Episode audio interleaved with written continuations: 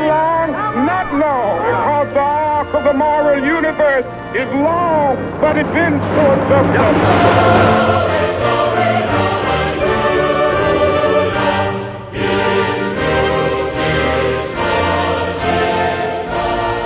Welcome to the podcast for Massachusetts Family Institute, your source for the latest insight on the intersection of faith, family, and freedom in the Commonwealth. I'm your host, Andrew Beckwith, President and General Counsel for MFI, and I'm joined today by our Community Alliances Director, Michael King. It's good to be with you again, Andrew. Well, it's almost Christmas, and on Thursday of this week, we celebrated it up at the State House in Boston, of all places. Uh, what time did you get there, Mike? I know it started at noon. Yeah, I got there around one o'clock, and uh, it was a full house. It was a lot of people, and it was, in many ways, a send off of sorts to Representative Jim Lyons, uh, who uh, lost his election uh, last month, but uh, will definitely be missed up there. And this is part of his legacy. Part of the interest to me for this event is that it almost never happened in the first place. In fact, the the statues of Mary, Jesus, and Joseph almost never made it into the State House because there were some objections to having a religiously themed celebration or display inside the four walls of the State House. But, you know, as we were there yesterday and in prior years, there's a, a very large menorah which gets set up around time of Hanukkah, which is great. So if, if they have that, then they should, under the law, you know, treat all faiths equally and allow for the nativity. So I had a chance to talk with Rep Lyons before the event kicked off and kind of gave us some background of how he came to fight to get the Holy Family into the Great Hall there. Yeah, so this is with the third year? Third, exactly, third annual uh, uh, Nativity celebration. This is your idea to start this up? I'd love to take credit for it, but it wasn't. It was uh, Bill Carter. Okay. Uh, Bill Carter, uh, big pro-life advocate, Sure. uh, called me uh, three years ago in November and said, "Hey, how about getting the uh, nativity scene back on Beacon Hill?" And I said, "You know, it was late November." I said, let, "Let me see what I can do," and that's how that's where the idea came from. And so, what, if any, resistance did you meet trying to put this up here? Well, initially, uh, when when I first called the State House, uh, I called the uh, folks who kind of run the, the grounds, and uh, they said that we we can't do that. You know, uh, I said, why not? He said, well, we've never done it, and we can't do it.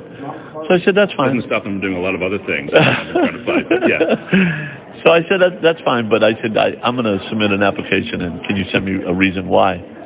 So that was, I don't know, December 5th or something like that, and uh, some I never heard back from him. So I called him and I said, "What's the what's the story? I haven't got a uh, a response yet." And uh, he said, "Well, the, the the people in charge, you know, haven't responded to me, so I can't give you, you know, give you an answer." And I said, "Well, who's in charge of this?" And uh, they explained to me that it was, um, you know, the speaker at the time. Uh, now maybe that wasn't the case, but that's who they told me it was. So I said, "Okay, fine." At some point, I, I received the Blessed Mother and the baby Jesus and the statues in the mail. And, uh, you know, FedEx dropped them at my door. And I said to Bernadette, where'd this come from? And we found out there's, a, there's an organization nationally who is trying to get um, the, the, the blessed, you know, the Blessed Family into every state building, building in, in America. And uh, I got a call from this guy named Jim Finnegan. And he said to me, uh, he said, Jim, he said, I understand that you're trying to get the, uh, you know, nativity scene in and we want to help you. I said, great. I said, I'm running into a little bit of a roadblock. I said, I'm not quite sure what it is. And uh, he said, I'm going to put you in touch with this guy, Tom Brejcha, from the Saint, from the Thomas More Society. Tom's a First Amendment lawyer. He can kind of help you and tell you whether you have a right to do it. So Tom Brejcha, uh, I got to know very quickly uh, in a couple of days, and he's an old, uh, I tell him politely, crotchety old guy. But um, he said, you have an absolute right to do this. And he said, I want you to call the people and tell them that you want you want permission to do it. You, you'd like to do it, whatever the date that you've got scheduled. So I, I did, and I called him a couple of days later. I said, nobody got back to me. He said, okay. He said, I'm going to send you something in the mail, e- email, and I want you to send it to to whoever the decision makers are. And I said, that's fine. So I get this um, this draft complaint to the I think it was the First Circuit federal complaint for injunctive relief and you know automatic uh, stay and the right to, to do this. Say was infringing upon our you know constitutional rights of free speech. so I called him up. I said, "That's what you want me to do?" He said, "Yeah." I said, "Boy, I like your style." so we sent it over, and uh, you know, 24 hours later, uh, after reviewing it, uh, I guess they determined that we do have a right to do this, and so we were very happy to do that. We started it. Uh, this year, we're we're going to have the third annual, and Representative Lombardo is going to carry it forward. That's Uh, wonderful. Yeah, so it's, it's not it's not going to end, uh, you know, and I'm going to help the rep next year, and uh, we're going to keep this going, and we hope to build on it, and you know, the excitement that people feel. So it's always good to talk to Jim. And I remember when he called me, you know, two years ago when this was first becoming an issue, um, and there was a report in the the New Boston Post at the time that one of the folks who was opposing the nativity display was Zachary Bos, state director for American Atheists, who said. We know that they were just looking for some low hanging fruit of a legal win by issuing this threat letter to get the nativity scene in place in the State House. They're just going to convert that support from their donors to support pro life legislation, uh, which. You know, there wasn't there wasn't any money changing hands at this event, uh, and nothing overtly political about it. Obviously, it was had bipartisan uh, sponsorship with reps from both sides Yep. of the aisle. I mean, I guess you could say the baby Jesus is an inherently pro-life uh, icon, as it were. Um, but it's interesting that the part of the part of the objection ties right back into this these issues of life, um, really, and human sexuality, right there with the intersection of religious liberty. And then, uh, so Bos goes on to say in this article, it's just not in keeping in the spirit of the season, which I don't know how you can say that. If Jesus is not part of the spirit of the season for Christmas, then uh, I think we've definitely got off track. He goes on to say, uh, you'll like this. He says, I think we need to have a secular display, which, okay, I mean, that's true. If we're going to treat all faiths or no faiths the same when it comes to access to a public venue like the State House, fine. But he says, I may even go so far as to say it may even have a goat's head on it. So his uh, hypothetical secular, secular display may have a goat's head on it, which doesn't sound very Yeah. secular, obviously, trying to step into the demonic or satanic just, you know, for the sake of being offensive. So that was part Yeah, of the right. objection. Um, but then even the ACLU, to their credit, weighed in and said, you know, the state cannot pick and choose uh, who can and can't produce displays, and that quote, they have to be content and viewpoint neutral, which is exactly right. Um, and so that reminds me of uh, another individual who was at this event, um, Hal Shurtleff, who you know well Yeah. from Camp Constitution, um, which you've spoken at. So he was there, and you know what he's uh, he's been up to with a similar type of struggle to to get equal access. Um, and for him, it was trying to or requesting to have a, a Christian flag flown uh, on the city flagpole at City Hall in Boston. I used to work at the JFK building right there at Government Center, and we'd look out the window. And we actually had a game amongst sort of the staff at the uh, DHS office there of trying to get who could be the first person to guess what flag was flying on the city flagpole because it was you know everything from communist China to the transgender flag. Uh, every country or cause or non-state actor you could imagine. So, you know, when Hal uh, asked to, to fly a Christian flag to commemorate the Christian history of, of Right. this city, uh, he gets turned down. So I had a chance to talk to him as well. Right. Well, I was at the City Hall, the office of the mayor of Walsh, for a prayer meeting with Reverend Wall, uh, Pastor Wall and his church, and he invited me. And as a way out, on the way out, we saw the uh, rainbow flag flying on City Hall Plaza. And I said, well, I think we need to make a stake here ourselves. So I put in for a permit. I actually called. Uh, it was uh, the lady who was in charge of the permitting process for these, uh, and it's a public access flagpole at City Hall Plaza.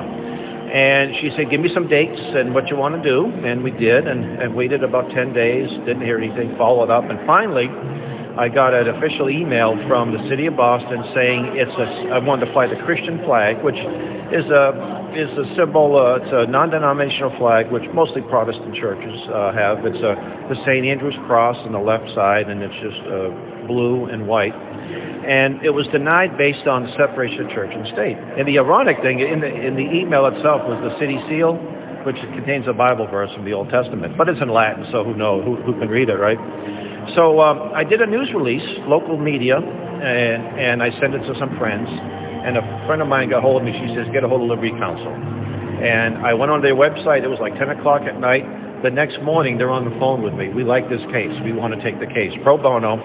And that began the process. They sent a demand letter to the city saying, give us, you know, get 30 days to respond. They never responded. And then the suit was filed uh, in July, early July of this year, 2018. And we had a hearing, an injunction hearing. The, the judge was an Obama appointee, so we figured we're not going to get any justice there, and we didn't. So right now it's in the appeal process. And all we want to do is raise the flag, and we want to do it to commemorate not only the Constitution, you know, September 17th or somewhere in there, but also the Christian history of Boston. And we plan to have several speakers. One of them was one of our instructors who's a pastor to talk about the need for Christians involved in racial reconciliation. What's wrong with that message? We were going to have uh, our friend Pastor Levy from the Sudan, whom I think you know, to talk about the blessings that he's, since he's been in this country, the freedoms he's enjoyed, uh, and we were going to have a local historian talk about the Christian history of Boston from the city set on a hill, you know, John, John Winthrop, and then raise the flag. And that was going to take place at the Boston City Hall Plaza outside. That's correct, right? Yeah. Yeah, the irony is the irony is rich. Uh, you know, as you're walking through the state house and you see the walls and the murals with the Christian messages. Uh, I don't see necessarily any satanic messages, uh, demonic messages on the walls. You clearly see the um, intent uh, of the founders, you know, where all of these laws and thoughts originally came from. That's exactly right. So don't give the American atheists any ideas for, for goat statues. Uh, although, as, as you know, and uh, Reverend Paul Jehle from down in Plymouth, who's Right. a great historian on this stuff, gave a tour on Thursday of sort of the religious heritage and the faith heritage of the State House. There is a severed head statue, but it's the severed head of Goliath with David standing on it. Uh, that's tucked away in a corner.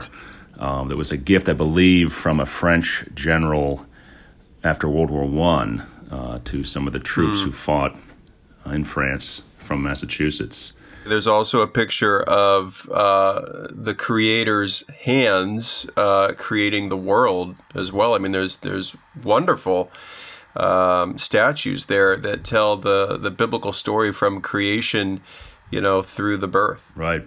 So really, a nativity is is not at all out of place.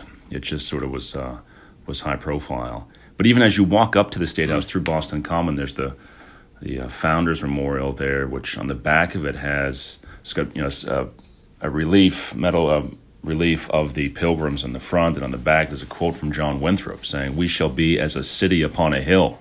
The eyes of all people are upon us, so that if we shall deal falsely with our God, we shall be made a story and a byword through the world. So, Yeah, and I, I don't think he was referring to Satan. right, well, that, yeah, definitely not the, the God of the Pilgrims, for sure. And I think you know that's prophetic. Um, Right. it's important to make sure that people understand that they have the right to speak, you know, the truth, to speak uh, biblical messages, to preach the gospel in the public.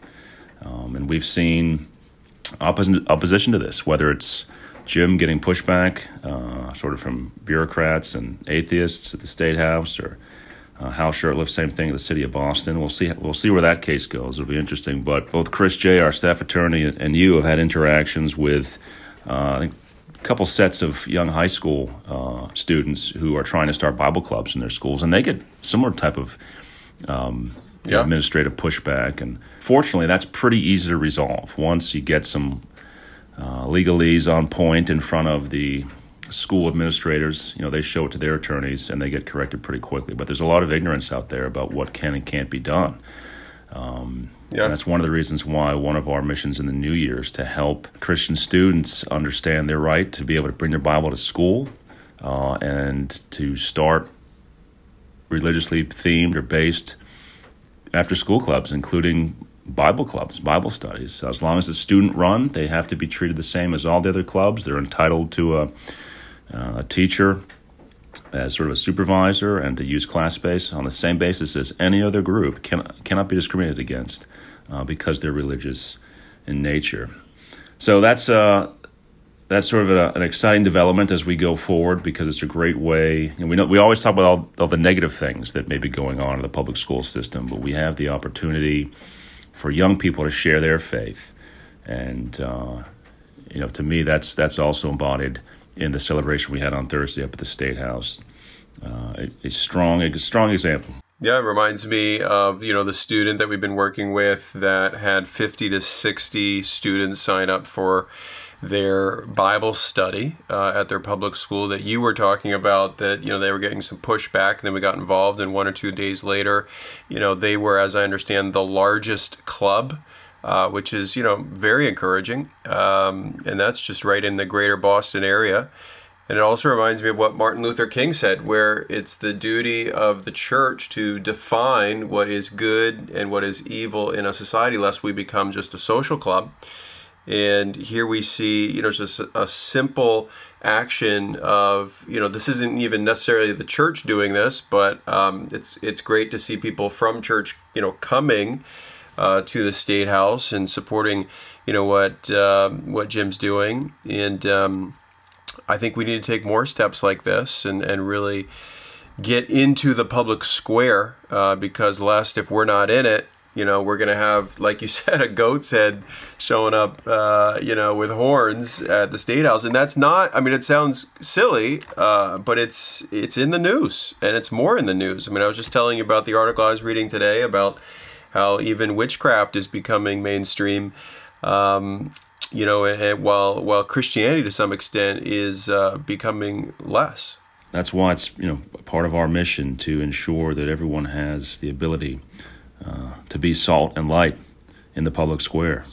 We certainly need it. And there's a hunger out there, particularly amongst younger people. And there was a lot of young people at Absolutely. the State House on Thursday. There was a, a choir there yeah. that sang, and then some younger folks who were doing some great Christmas music. So it was definitely uh, a feel good event, but also both on a, a spiritual level and a and a policy or legal level, very significant. And we're grateful to Jim for, for making that happen once again, and I'm sure it'll continue uh, with the other good men and women up there who know the, the importance of this event. Well, we're out of time for today. Thank you for listening. And remember, you're not crazy and you're not alone. It just feels like it sometimes because we live in Massachusetts. So continue to stand strong for life, marriage, and religious liberty in the Bay State. We've got your back. Thank you for listening, we wish you and your family a blessed Christmas and a Happy New Year.